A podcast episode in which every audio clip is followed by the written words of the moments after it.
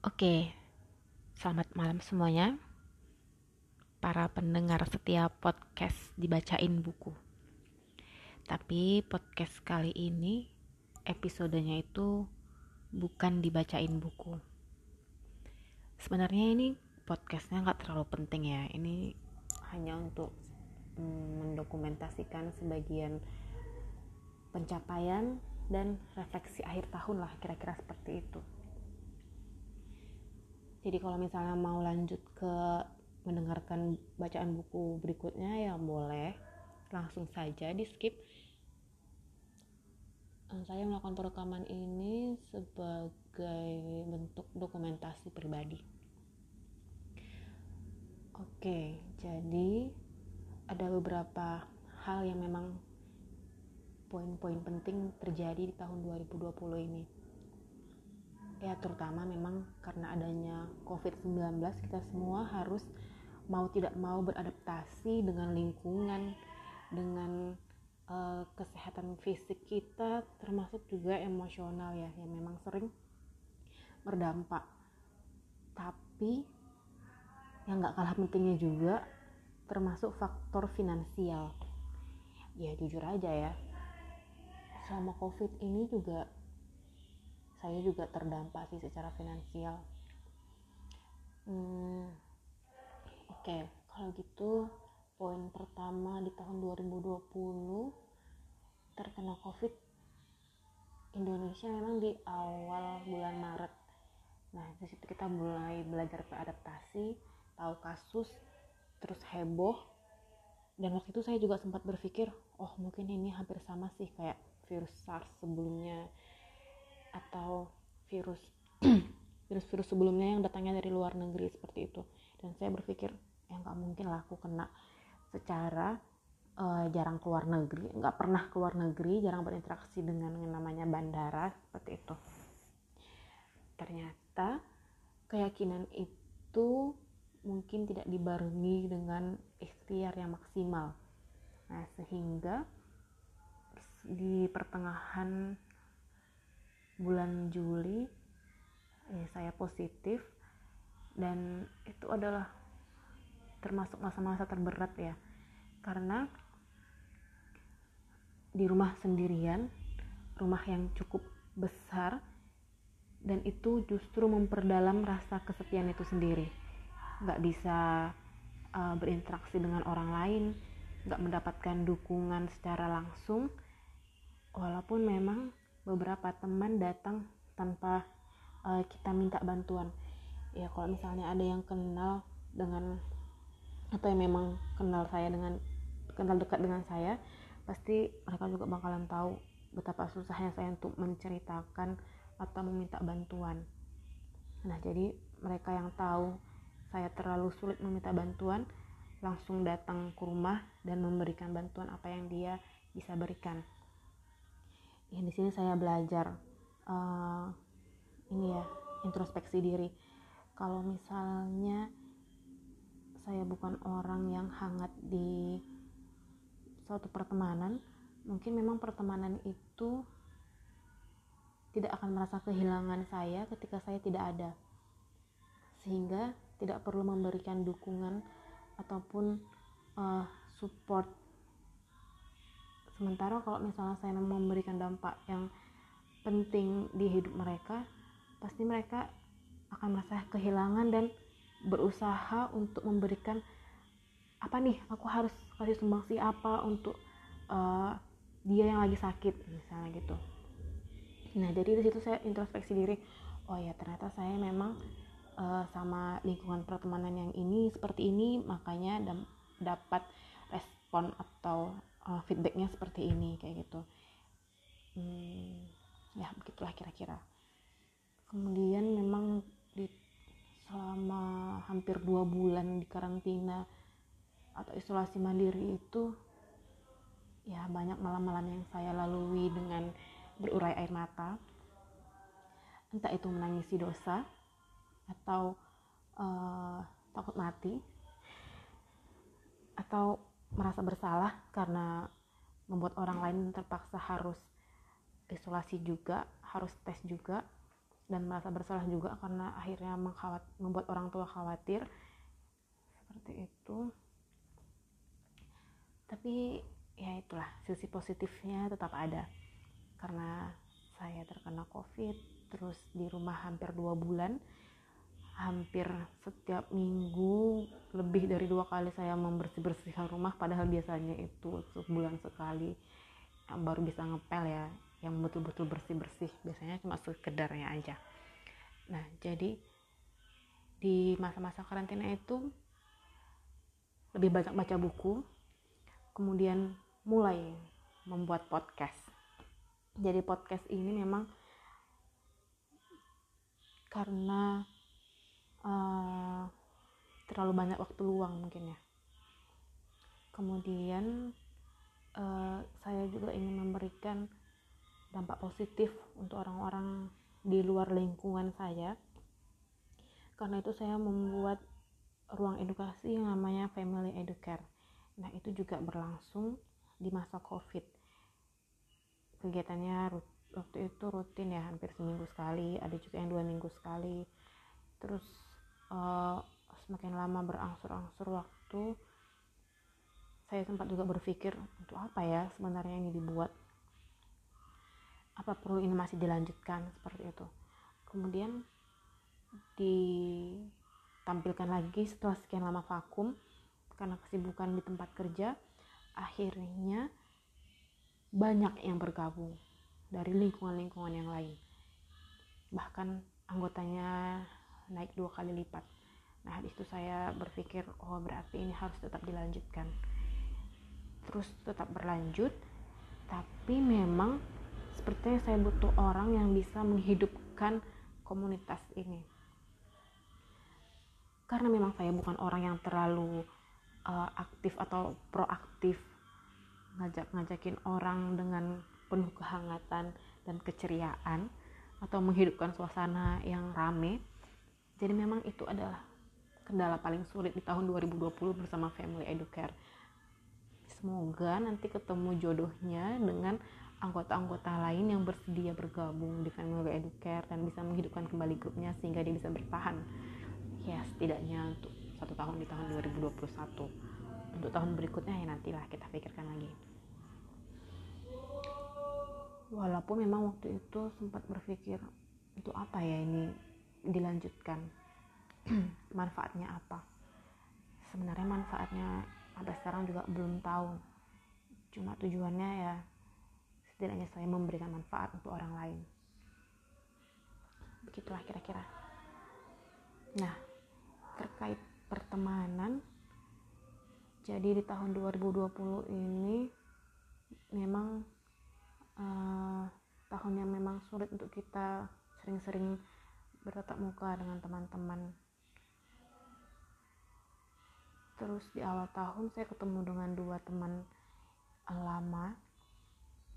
Dan di akhir tahun ini saya juga harus uh, berjarak atau bisa dikatakan hampir atau apa ya dibilangnya ya menjalin hubungan jarak jauh lah dengan dua teman saya yang lainnya. Jadi seperti ada estafet pertemanan gitu ya. Ya semoga pertemanan kami ini bisa berjalan dengan lancar mencapai cita-citanya masing-masing Nah, perihal pertemanan memang benar sih yang dibilang quotes-quotes di sosial media. Semakin kita bertambah usia, maka lingkaran pertemanan kita akan semakin sempit. Karena orang-orang yang paham dengan kita itu semakin sedikit. Atau lebih banyak orang-orang yang ya kenapa juga aku harus memahamimu gitu mungkin ya. Nah, hal yang paling penting yang menjadi dasar uh, atau apa ya menjadikan prinsip di hidup saya dan kemungkinan akan saya terapkan di tahun 2021 jadi sebelumnya itu tahun ini dan tahun sebelumnya setiap kali orang bertanya pendapat saya gitu kan eh gimana kalau menurut kamu gimana? Gini gini gini gini. Nah ketika saya menjawab dengan dengan pers, dengan pendapat saya sendiri orang yang bertanya itu justru kelihatannya tidak senang. Tapi entah kenapa orang itu juga tetap bertanya terus gitu.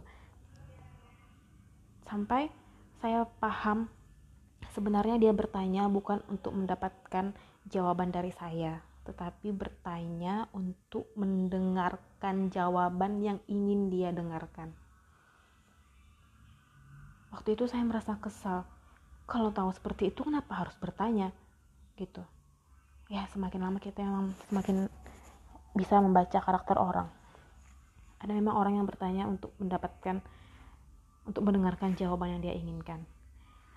Lalu saya merasa kesulitan di pertemanan tersebut karena saya merasa pendapat saya itu penting apalagi dia yang meminta dan semakin lama saya merasa sepertinya saya tidak satu frekuensi dengan orang-orang ini apalagi orang-orang yang bertanya ini sehingga saya sampai di titik di mana oke okay, jadi kalau ada yang bertanya jika memang orang itu ingin mendengarkan jawaban yang dia inginkan maka aku akan memberikan jawaban sesuai dengan yang dia inginkan.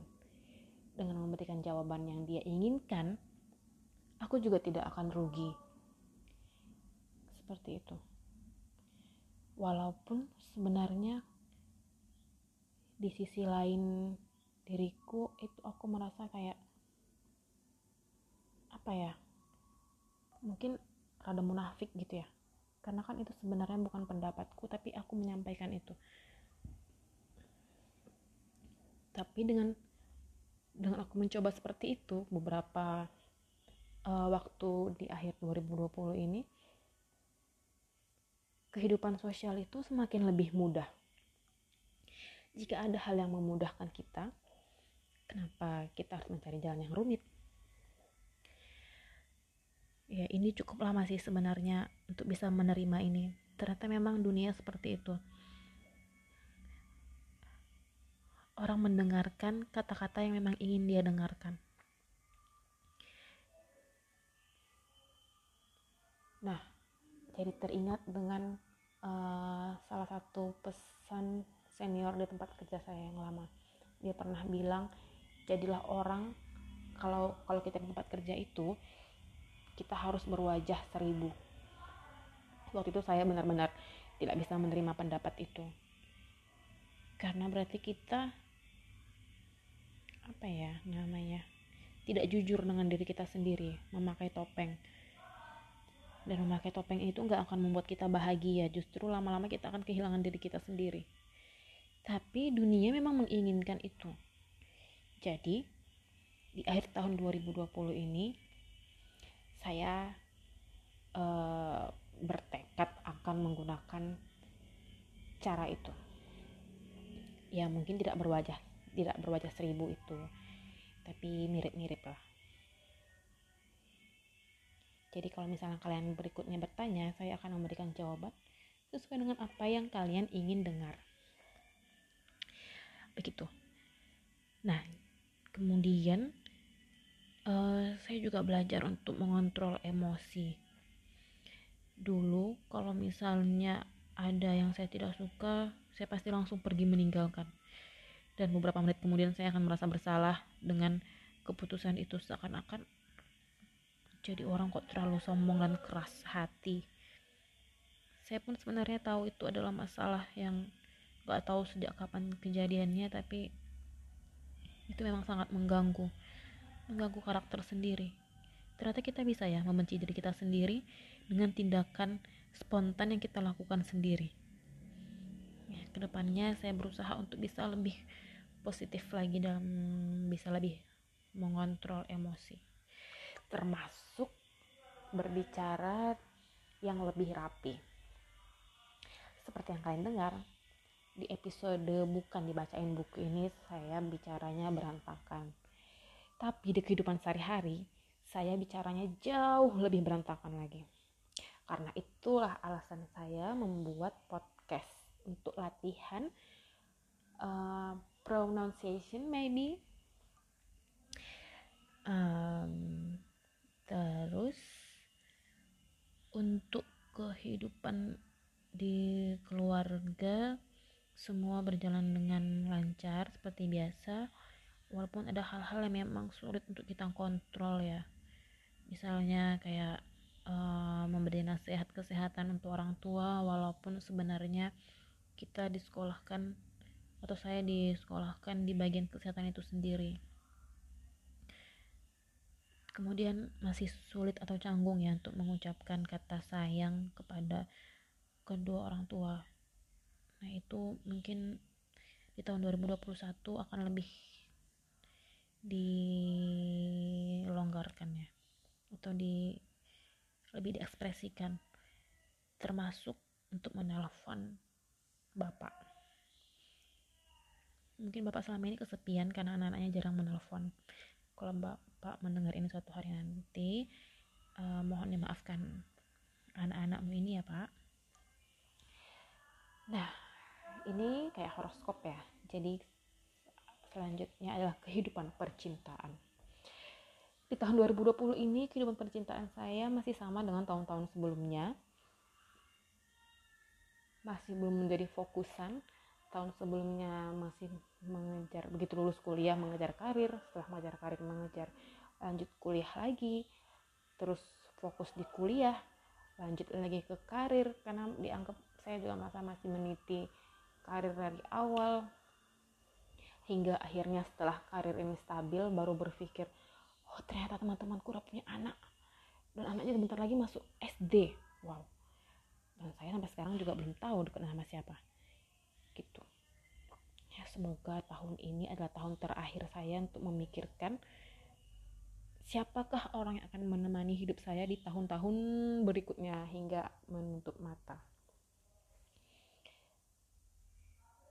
Um, lagi ya? Oh ya jadi target di tahun 2021 target saya itu bisa lebih mengekspresifkan kata-kata cinta ke orang tua mengabdi ke orang tua dan juga keluarga. Ada teman saya pernah bilang kita ngomong biasa aja belum tentu itu uh, belum tentu itu tidak menyakiti hati kedua orang tua. Apalagi kita sampai marah. Nah kadang-kadang masih sering juga ya sebenarnya bukan marah tapi mungkin berdebat atau ketika memberikan pendapat nadanya agak tinggi nah beberapa menit kemudian saya akan merasa menyesal kenapa harus begitu ya cara menyampaikan uh, pendapatnya gitu jadi target saya di tahun 2021 ini target yang paling penting adalah mengontrol intonasi dalam berkomunikasi dengan orang tua. Karena memang dari dulu kalau di rumah dari sampai SMA gitu ya dari kecil sampai SMA berpikirnya orang tua itu emang teman kita. Jadi dianggap kayak ngomong sama temen gitu. Cuma semakin ke sini sepertinya memang bukan itu ya yang menjadi bukan dalam berkomunikasi itu yang menjadi uh, apa ya hubungan baik yang menjadi memperkuat hubungan baik antara anak dan orang tua. Seperti itu kemudian setelah meningkatkan ekspresi cinta ke orang tua target berikutnya di 2021 hmm, lebih positif dan sehat secara mental juga pikiran. Ah, walaupun memang prinsip yang dikatakan tadi di pertengahan pembicaraan podcast ini mungkin itu nggak sehat ya tapi kita cobalah di tahun 2021 ini. Terus yang ketiga menghasilkan produk intelektual. Jadi memang di akhir tahun ini ada beberapa proyek yang sedang dikerjakan tapi belum tahu apakah itu akan bisa uh, eksis di tahun 2021 masih terus digarap. Semoga 2021 semua garapan itu bisa selesai sehingga pertengahan atau akhir tahun 2021 proyek yang digarap bisa uh, eksis sebagai suatu produk. Kemudian ya itulah menemukan pasangan hidup. Dan yang terakhir bisa cuan di saham-saham lainnya. Di saham-saham yang sedang dipegang ya alhamdulillah memang di tahun 2020 ini uh, kita bisa belajar banyak belajar adaptasi kalau nggak bisa ketemu tatap muka kita buat ruang yang bisa interaksi tanpa tatap muka. Kemudian nah yang sempat terlupa tadi.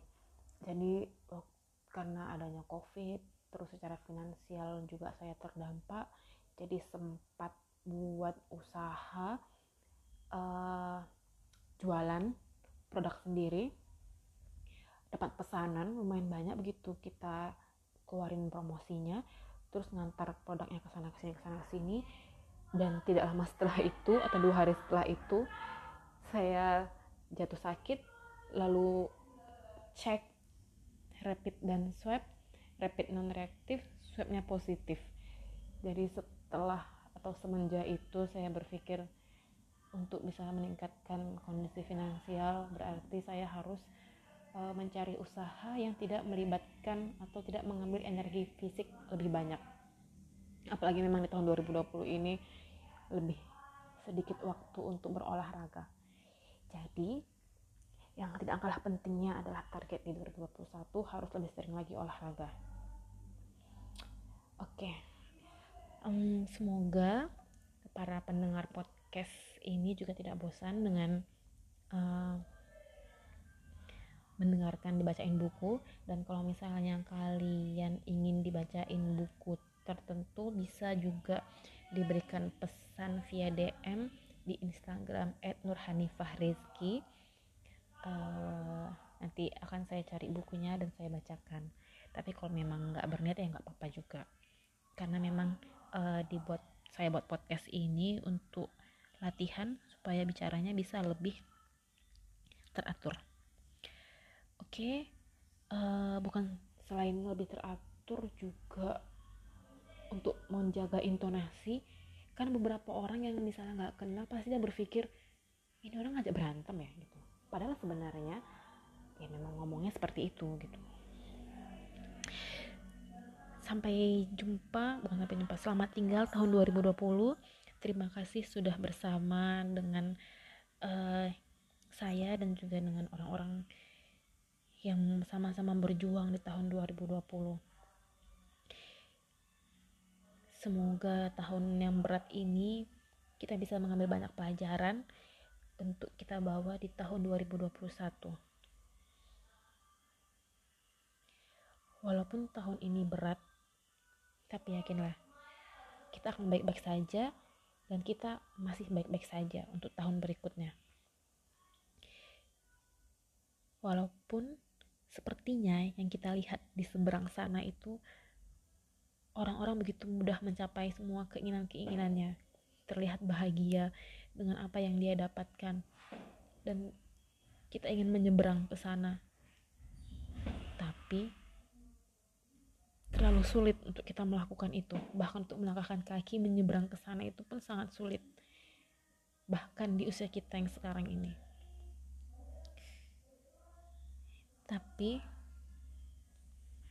nggak apa-apa kalau misalnya sulit bisa dicoba kalau capek bisa istirahat dulu Gak semua harus dikejar dalam waktu singkat. Setiap orang punya waktunya.